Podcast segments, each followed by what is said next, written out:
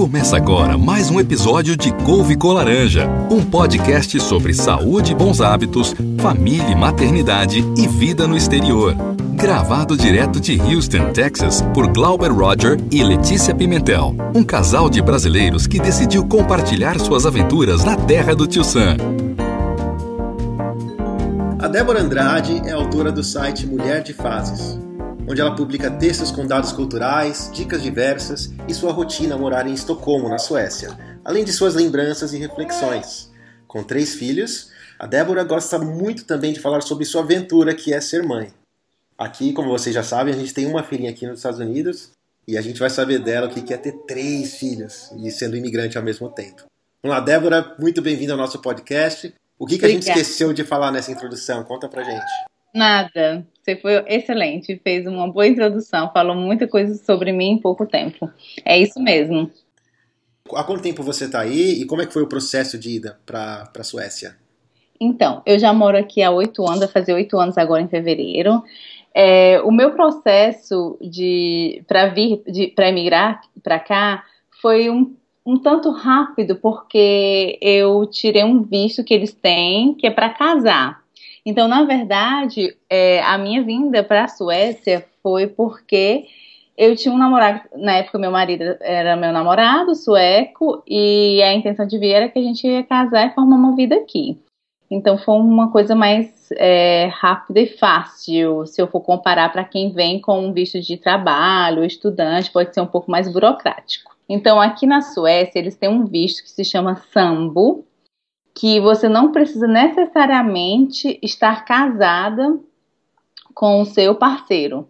Só se, assim, se você comprovar que vocês é, estão juntos há algum tempo, são namorados e tudo, você tem permissão de viver na Suécia por dois anos. E depois de dois anos, você até ganha o visto permanente, mesmo não casando e não tendo laços assim no papel, alguma coisa assim. Então, eles têm essa facilidade. Que bacana, é realmente algo que eu desconhecia. Se, se, os Estados Unidos fosse assim, eu acho que teria mais brasileira do que americana nos Estados Unidos. é verdade. Aqui tem muita brasileira.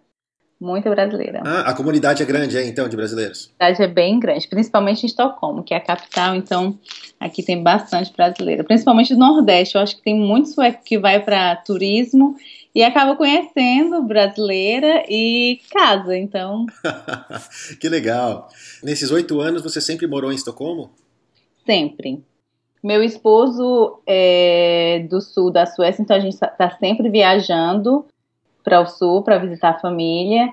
Mas é, desde os 15 anos ele mudou para Estocolmo para estudar, trabalhar e tudo, e a gente vive aqui.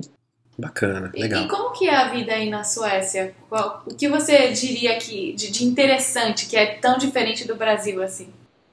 O mais diferente é frio e escuro. Eu sempre digo isso. Quando alguém tá vindo para cá, a maioria das pessoas acabam vindo no verão. Então, eles têm experiências muito diferentes do que a realidade. Eu, eu sempre brinco com os suecos dizendo assim: que na Suécia são nove meses de frio e três meses de muito frio. Então, apesar do verão, que eles consideram ser três meses, é assim frio, mesmo assim, entendeu? Então pode ser um verão super chuvoso. Esse ano, por exemplo, é, ano passado, é, por exemplo, o verão foi super frio, chuvoso, parecia mais um outono do que um verão. Então, para mim, por exemplo, que venho de Fortaleza, Nordeste, que não existe inverno, é sol o ano todo, até seca porque não chove é, não foi um baque grande, porque eu já tinha morado na Dinamarca há dois anos. Então, ah. mas quando eu cheguei na Dinamarca na época, eu lembro que assim dá um pouco de deprê, porque é, amanhece aqui às quase 9 horas da manhã e já escurece às 3 horas da tarde Uau. no inverno. Então são poucas horas de luz. Isso eu tô falando de Estocolmo, certo? No norte da Suécia, eu acho que são só duas horas de luz durante o inverno. Então eles vivem muito assim no escuro o inverno inteiro, mas em compensação no verão são 24 horas de sol. Então é, a noite nunca chega. Então tem essas é, vantagens, né? Mas assim, então aqui é muito frio. Essa semana, por exemplo, fez menos 14 durante o dia, menos 19 à noite. Então, essa é uma adaptação mesmo de clima, de humor até, porque os suecos eles são super fechados e frios no inverno, mas o verão chega, parece assim uma transformação mesmo. Eles ficam mais abertos, eles ficam mais felizes. O frio e a escuridão traz essa coisa que a gente está sempre, está invernando, né? Todo mundo fica muito em casa, é, não faz muito programa fora. Então, quando o verão chega, todo mundo quer aproveitar que tem sol. Então, todo mundo vai fica o máximo de tempo que puder do lado de fora, bebendo cerveja na calçada. É uma coisa assim, é festa todos os dias. Então, eu acho que essa é a principal diferença entre o Brasil no Nordeste, especialmente, e chegar aqui na Suécia. Qual que é a programação para esse tempo de frio que vocês precisam ficar no escuro tantos meses no escuro assim? Então, eu vou falar da minha vida antes de ter filho e depois, certo? Antes de ter filho no inverno, o que, que a gente fazia? Assistia muito filme, ia muito pro cinema, ia muito ao museu, é, tomar café na casa dos outros, ou convidar amigos para nossas casas, ou jogar jogos à, à noite com amigos. Era muito assim as nossas programações de inverno. Hoje em dia, com criança, é o seguinte: com criança não tem tempo ruim, né? Então, eles precisam de ar puro, eles precisam se movimentar do lado de fora, principalmente porque eu tenho três crianças dentro de casa, eles não vão para a escola.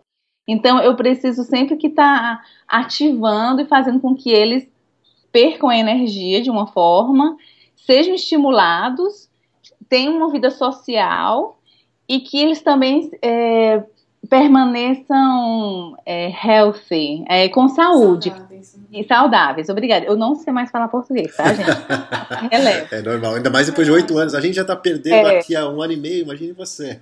Então, assim, a gente tem que sair todos os dias mesmo, porque eles precisam desse ar puro.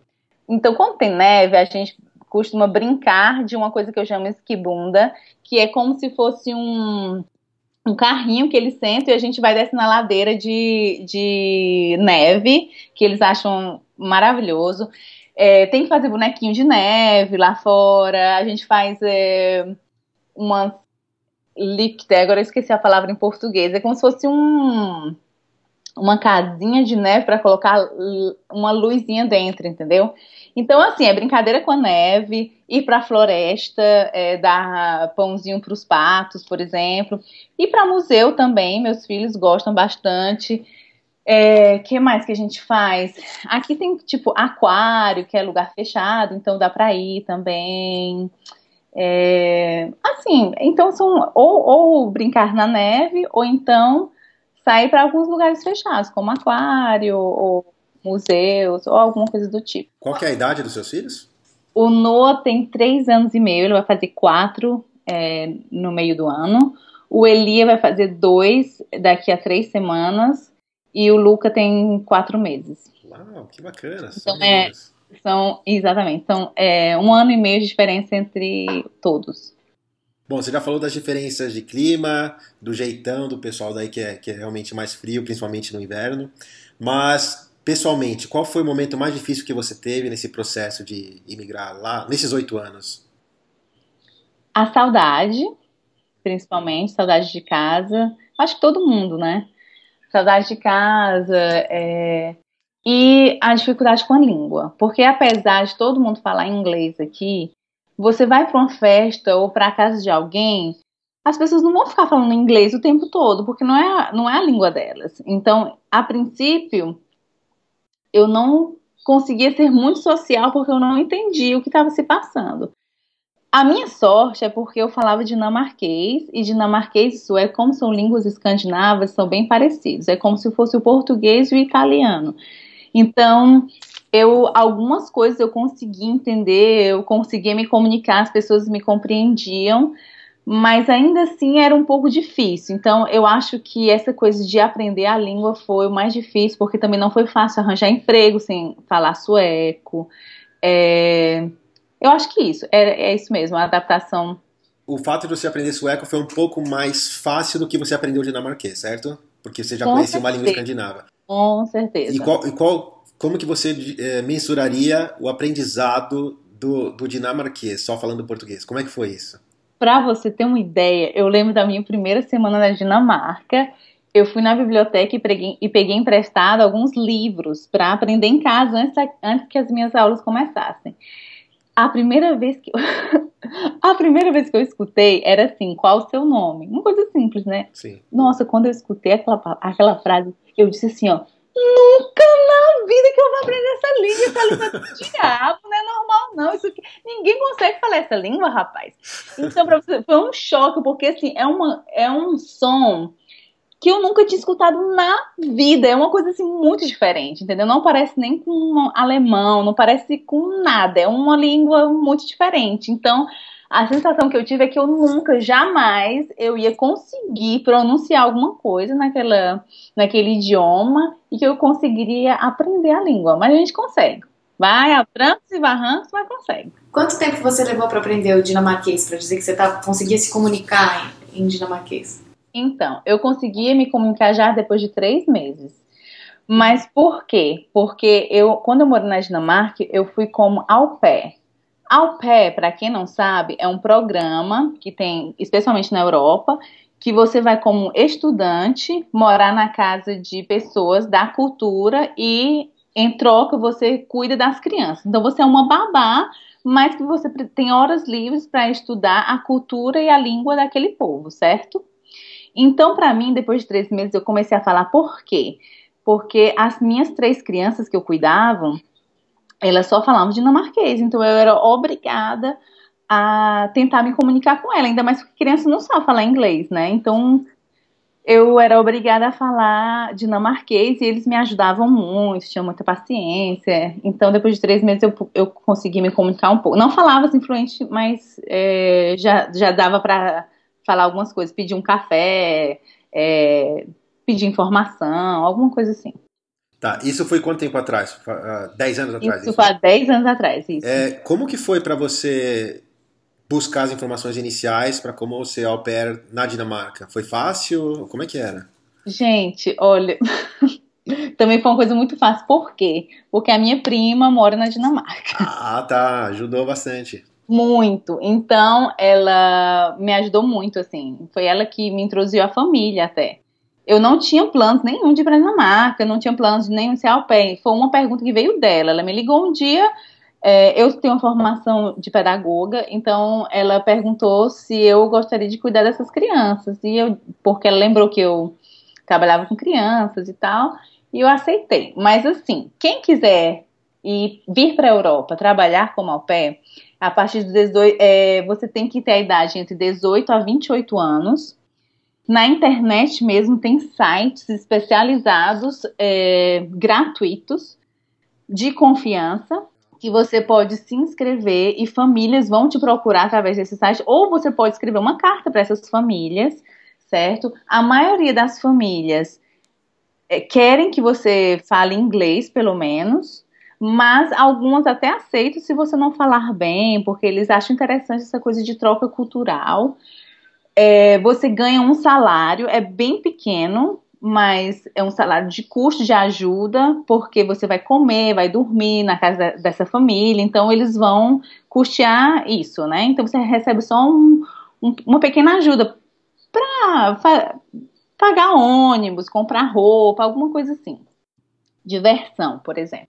Mas quando eu estava na Dinamarca, apesar de ganhar pouquinho, eu juntava e eu viajei, eu fui para Londres, eu fui para Alemanha. Então assim, dá para juntar um dinheirinho e dá para viajar. Se for na Europa, especialmente como tudo é muito perto e hoje a facilidade das companhias aéreas tem passagens que não são tão caras, então ajuda um pouquinho. Você dorme geralmente na casa com a família, mas tem famílias que preferem pagar um quarto, um apartamento para que essa pessoa trabalhe durante o dia e vá para sua casa à noite. Tem famílias que oferecem assim. E você também tem direito a estudar a língua. Você vai para uma escola, que geralmente é pago, mas a família paga isso.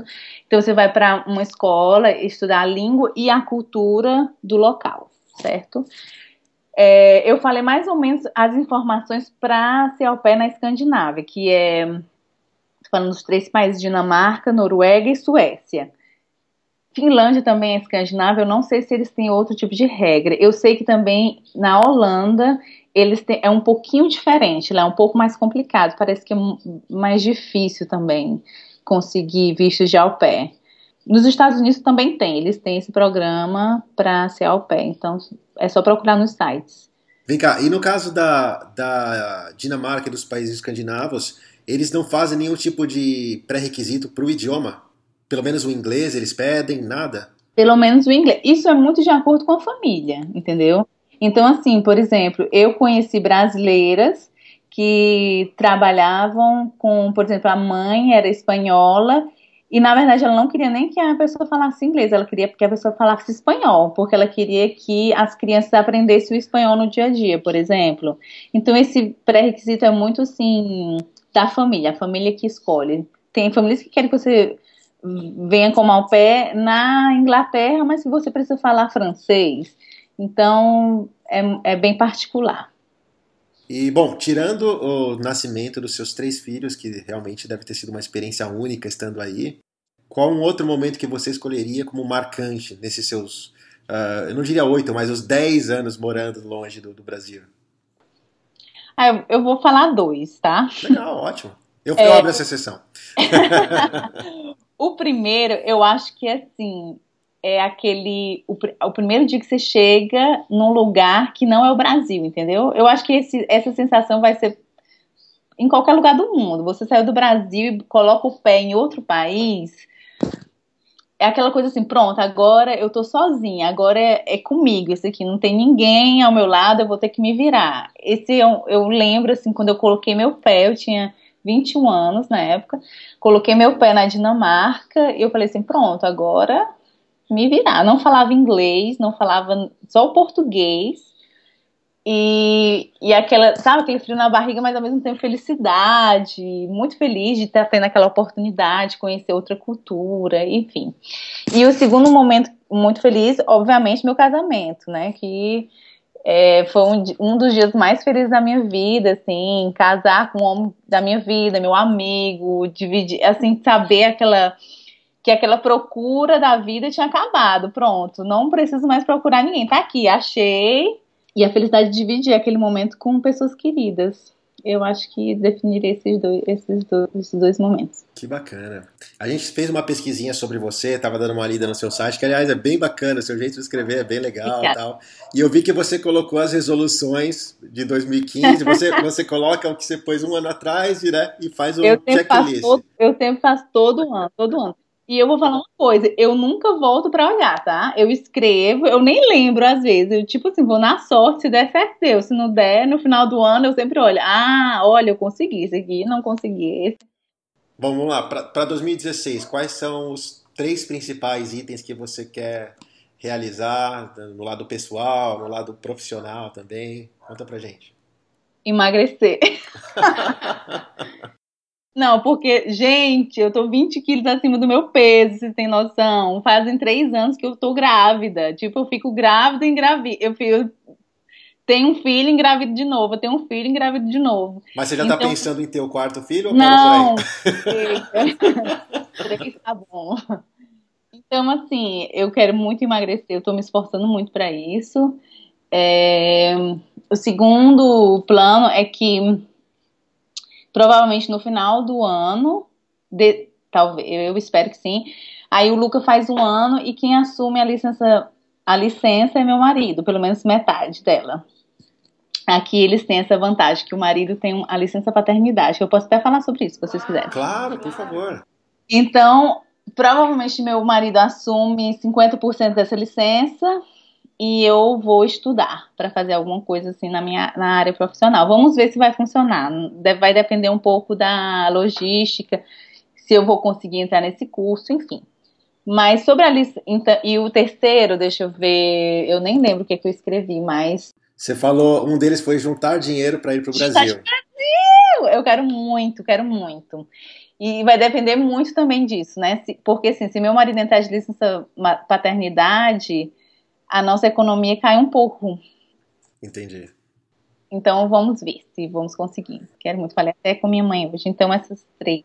Conta pra gente aí como é que funciona essa questão da licença. Então, a licença é assim. É, cada pai tem, eu não sei exatamente quantos dias, mas vamos ter 300 e tantos dias de licença, certo? Vocês, isso é uma coisa bem complicada, eu não sei se você vai entender isso. Isso assim, essa licença pode ser dividida entre a mãe e o pai, igualmente de dias, de meses e tal. Ou vocês podem tirar no primeiro ano da criança juntos, se vocês quiserem. Mas aí você perde muitos dias, porque você vai estar tirando duplo, entendeu? Tá sim, entendendo? Sim, não, dá para entender sim, claro. Então, assim, eu ainda tenho meu emprego, meu trabalho, teoricamente falando. Só que eu não recebo 100% do meu salário, porque eu estou de licença maternidade. E, e assim, cada mês você preenche um formuláriozinho para dizer quantos dias na semana daquele mês você vai tirar do seu salário. Isso representa que se eu tirar cinco dias na semana, são 20 dias no mês, vamos dizer assim, eu vou perder 20 dias da minha licença maternidade, mas eu ganho 80% do meu salário. No momento, a gente tira três vezes na semana, porque eu guardo mais tempo para ficar em casa. Eu tenho pouquíssimos dias, eu tenho 16 dias, eu acho, no mês, alguma coisa assim, não lembro exatamente. E, mas só que eu só recebo 30% do meu salário. Então é bem pouco. Então, assim, a gente tem que ter prioridades, né? Se eu quiser. O, no, com o No, o que foi que a gente fez? Os seis primeiros meses do No nós tiramos juntos. E o Kale ficou em casa comigo, os seis primeiros meses. Então a gente tirava duplo. Ao invés de cinco dias na semana, ficava dez, porque era, porque era tipo um dia para mim e um dia para ele. Então. Sim diminuiu muito, a gente perdeu muitos dias nisso, mas foi uma experiência ótima. Meu primeiro filho, eu precisava de apoio e foi maravilhoso ter o pai do meu filho comigo. Dinheiro nenhum no mundo pagaria isso, né? Essa presença dos dois, é, o primeiro filho ainda, é tudo novo. Que legal. Longe do. Eu acho. É, longe, longe da casa, família. É, eu é. acho que eu vou, eu vou mudar para aí. Não, gente, olha, eu sempre digo a Suécia é uma mãe, uma mãe. Gente, esse país não existe, não existe, é muito bom, uma qualidade de vida boa, as pessoas estão sempre pensando na família. Aqui tudo é adaptado para criança, sabe? Eu falo com as minhas amigas no Brasil, é, elas falam: Nossa, eu tô enlouquecendo com meus filhos aqui, eu não sei o que, que eu vou fazer, não tem nada para fazer com essas crianças. Aqui você sai, tem um parque a cada local que você vai tem uma atividade do lado de fora. Você vai no banco pagar as contas, tem sempre um cantinho para a criança brincar. Você vai no médico, está sempre lá um parquinho para você vai fazer compras, tem um local para deixar a criança. Eles estão sempre pensando nisso, entendeu? É, então é um lugar muito bom para criar filhos, para ter uma família. Sem Realmente. contar na segurança que você deve sentir também, né? Nossa. Que é totalmente diferente do Brasil sem comparações, isso aí, sem, sem comparações. E fora, apesar de, de eu ganhar pouco, assim, eu não posso nem comparar a minha a qualidade de vida que eu tenho aqui. Tudo bem que a gente é economicamente apertado, a gente tem cortes, né, de extravagâncias, alguma coisa, mas a gente vive bem, a gente come bem. É, eu vou no supermercado, eu posso comprar o que eu quero, entendeu? Então, é o que eu sempre digo. Uma, uma vez eu escutei um amigo criticando: ah, eu vou para a Europa lavar, banho, lavar banheiro de estrangeiro, não sei o quê. Falou alguma coisa assim, né? E eu pensei sobre essa frase. Realmente, lavar banheiro no Brasil ninguém quer. Mas se fosse lavar banheiro na Europa, com certeza muitos se candidatariam. Por quê? Porque não é nenhum glamour? Não. O salário não é o melhor de todos na Europa? Não. Mas eu te garanto, o mesmo perfume que aquela pessoa tá usando para lavar o banheiro é o mesmo perfume que o chefe dela usa. Ela tem condições de, de, de pagar isso, entendeu? O restaurante que o chefe vai, ela vai também, porque ela tem dinheiro para pagar. Talvez ela não tenha o mesmo carro, talvez ela não tenha a mesma casa, talvez ela não possa viajar três vezes ao ano. Eu não posso comparar a, né, a miséria que muitos brasileiros vivem, a pobreza que muitos brasileiros vivem com é, trabalho simples, com vida simples. com a vida simples de, uma, de um cidadão simples aqui, com um salário mínimo, entendeu? Sim, sim.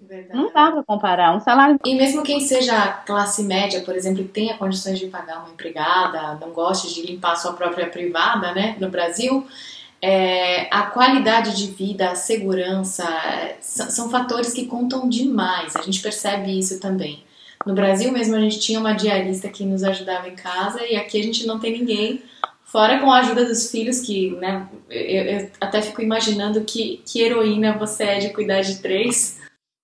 Porque eu com uma, uma aqui fico né, com bastante trabalho. É. Então, mas vale a pena, assim, os benefícios são muito maiores. Essa questão de qualidade de vida é muito importante pra gente. É, tem assim, cada pessoa tem as suas prioridades. Às vezes a pessoa tenta, chega e vê que, como você falou que o maior é, desafio foi a saudade no começo. Tem gente que fala, a saudade é grande, mas eu vou enfrentar. Tem gente que fala, meu, é demais para mim. Eu, é, eu não aguento. E é normal, tem gente que vem, é, tenta e volta para o Brasil. Cada um uhum. tem que saber onde se sente melhor, né? Mas, mas de, de, comparar apenas o lado financeiro, não vale a pena, porque a qualidade de vida não é medida com finanças. É, é, medida com segurança, com, com, oportunidade. com oportunidade, com que você pode olhar no seu horizonte, no horizonte dos seus filhos. Para a gente foi isso também. A gente veio para os Estados Unidos. É, é, se for comparar financeiramente, a gente está num patamar inferior do que a gente tinha no Brasil.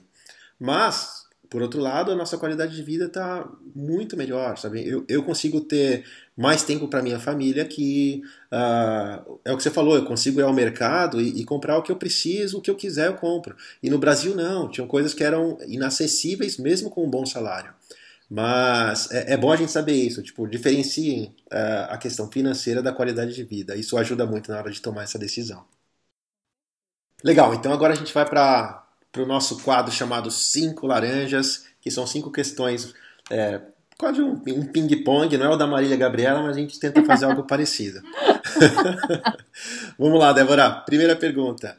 Fala pra gente o seu filme predileto. É, Orgulho e Preconceito. Eu amo esse filme. Lindo. Ah, que legal, é lindo mesmo. Eu já li o livro, é realmente Eu também já li o livro. E eu fiquei com medo aqui quando eu fiz a pergunta, será que ela vai falar um filme aí da, da, da Suécia que ninguém nunca ouviu falar? que bacana. Vamos lá, segunda pergunta. Qual que é a sua, o seu prato predileto? Então, meu prato predileto é, é um prato que meu marido sempre faz no meu aniversário, que é um tipo um bife, uma carne com molho de queijo gorgonzola, que eu amo. Hum, que delícia. Parece bem gostoso, hein? É muito gostoso. Bom, eu já sei que quando eu for visitar você aí na Suécia, seu marido vai ter que fazer esse prato. Certo, combinado, combinado. Legal. E por outro lado, fala aí, uma comida que você não gosta de jeito nenhum. Então, é muito difícil uma comida que eu não gosto de jeito nenhum. Mas assim, quando eu cheguei aqui, aqui tem uma coisa típica que se chama blood pudding, que significa pudim de sangue. Hum. É, é um pudim feito com sangue do porco.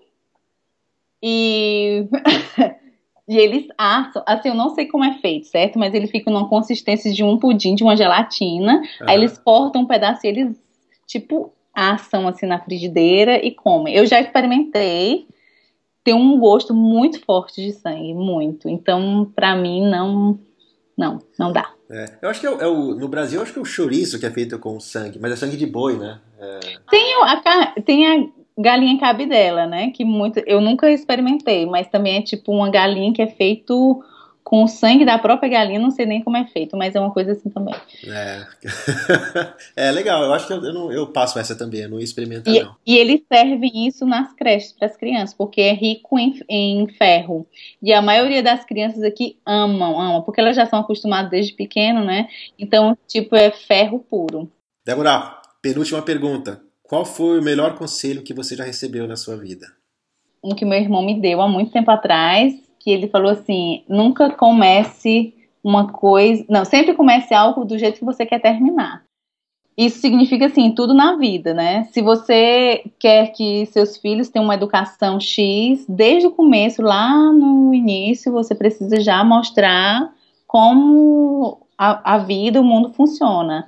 Se você vai para o seu trabalho, lá desde o primeiro dia, as, as coisas precisam ser certas e organizadas para que tudo dê certo até o final na sua vida amorosa, você tem que ser honesta, você mesmo, com seu namorado lá desde o princípio, para que no futuro também dê certo. Então, no dia que ele me falou isso, eu sempre guardei isso no meu, no meu coração, assim, que realmente quando você começa uma coisa, precisa ser da maneira certa, para que termine também da maneira certa. Que legal. Que ótimo, grande ensinamento de vida. Assim, é simples, mas que dá certo, né? Muito Todo mundo sabe. É verdade. Que muito demais. Legal. Última pergunta. Que conselho que você deixa para quem tem interesse em migrar, seja para Suécia, com, você já deu muita informação bacana, específica para quem quer começar isso, mas que conselho que você deixa para quem tem interesse? Então, eu acho que a pessoa tem que vir assim com a cabeça aberta para aprender coisas novas e estar tá disposta mesmo a quebrar barreiras, porque não é fácil assim entrar no ciclo social dos suecos também essa coisa do clima e da escuridão, né? É por isso que muita gente volta para casa também, porque além de bater a saudade, aqueles dias de escuridão o dia todo, frio, dá uma depressãozinha, entendeu? Então, eu sempre, às vezes eu conheço brasileiros que vêm visitar o namorado no verão, ah, mas eu tô indo me mudar, não sei o que, tal, o que, que o que, que, você vai me dizer? Você, olha, vem no inverno, vem no inverno, vê mesmo se você gosta, se você está disposta, se vai valer a pena. Porque, como você disse, tem muita gente que desiste, né? Então, acho que a maior, o maior conselho que eu daria é que a pessoa já, tem, assim, já venha preparado mesmo que para aguentar a saudade e esse friozão mesmo e, o, e a escuridão. Eu acho que é isso que eu mais. Que legal. É, é muito bom você falar isso aqui. Infelizmente a gente ouve parentes e amigos falarem da situação no Brasil, como é que tá ruim, eh, problemas com corrupção, o dólar batendo o recorde da história. Todo mundo fala que odeia e quer ir pro exterior, que a vida vai ser melhor, tudo. Só que assim, é, tudo tem que ter o pé no chão. Porque claro. não, não, é só um mar de rosas. É difícil estar longe da família. É Antes da gente se casar, até a gente queria ir para o Canadá. E quando eu comecei a pesquisar sobre essa questão, a gente desistiu. Porque eu falei, amor, acho que hoje, 10 anos atrás, a gente não teria condições de enfrentar um inverno longo desses, dias que duram duas, três, quatro horas. Ficar muito tempo em casa. Exatamente. Então não é fácil, busquem informações reais, fujam só dos dos, dos vídeos que os governos fazem para os é. turistas. Porque uma coisa é você visitar como turista, outra coisa é você abandonar tudo que você tem no seu país e ir para um país diferente. Legal, muito bom esse conselho, preste atenção nisso. E Débora, foi um prazer enorme falar com prazer você. Nossa, amei. Se tiver alguém que uh, tem mais alguma dúvida, que quer seguir você nos seus canais de internet, como que as pessoas podem te encontrar? Então, eu tenho um blog no Blogspot, que se chama Deb com Y, tracinho abelha.blogspot.com.br. E se alguém tiver interessado no ver meu dia a dia, eu também tenho um Instagram, que é Deb Fashion, que aí falam, assim, o meu dia a dia mesmo com as crianças, o que, que a gente faz junto, enfim. É isso. Se alguém quiser mandar e-mail lá no, no site também tem o meu e-mail, se alguém ficou curioso, tá com planos de, tem planos de vir para a Suécia que, quer mais informações, por favor, pode escrever que eu respondo todos os e-mails. Legal. Demais. E Muito todos. Gostoso, Débora. Muito gostoso mesmo. E, e olha, e simpáticos. Obrigado. Bom, todos os links que ela falou, uh, todas as informações que ela deu estarão também lá no nosso site, no show notes desse episódio. Basta você acessar no couvecolaranja.com barra EP8. Legal, pessoal? Espero que vocês tenham curtido muito, uh, tido novas ideias, novas vontades até de, quem sabe, visitar a Suécia, conhecer Estocolmo. Vai ser muito bacana. Então, continuem acompanhando o nosso podcast, está sendo muito legal essa experiência. Mandem suas sugestões, visitem também o site da Débora, tá bom? Um abraço para todos e até o próximo episódio. Tchau, tchau. Tchau. Obrigado por ouvir mais um episódio de Couve com Laranja. Não se esqueça de compartilhar com seus amigos, assinar a newsletter, curtir a página no Facebook e deixar o seu review no iTunes. Até a próxima!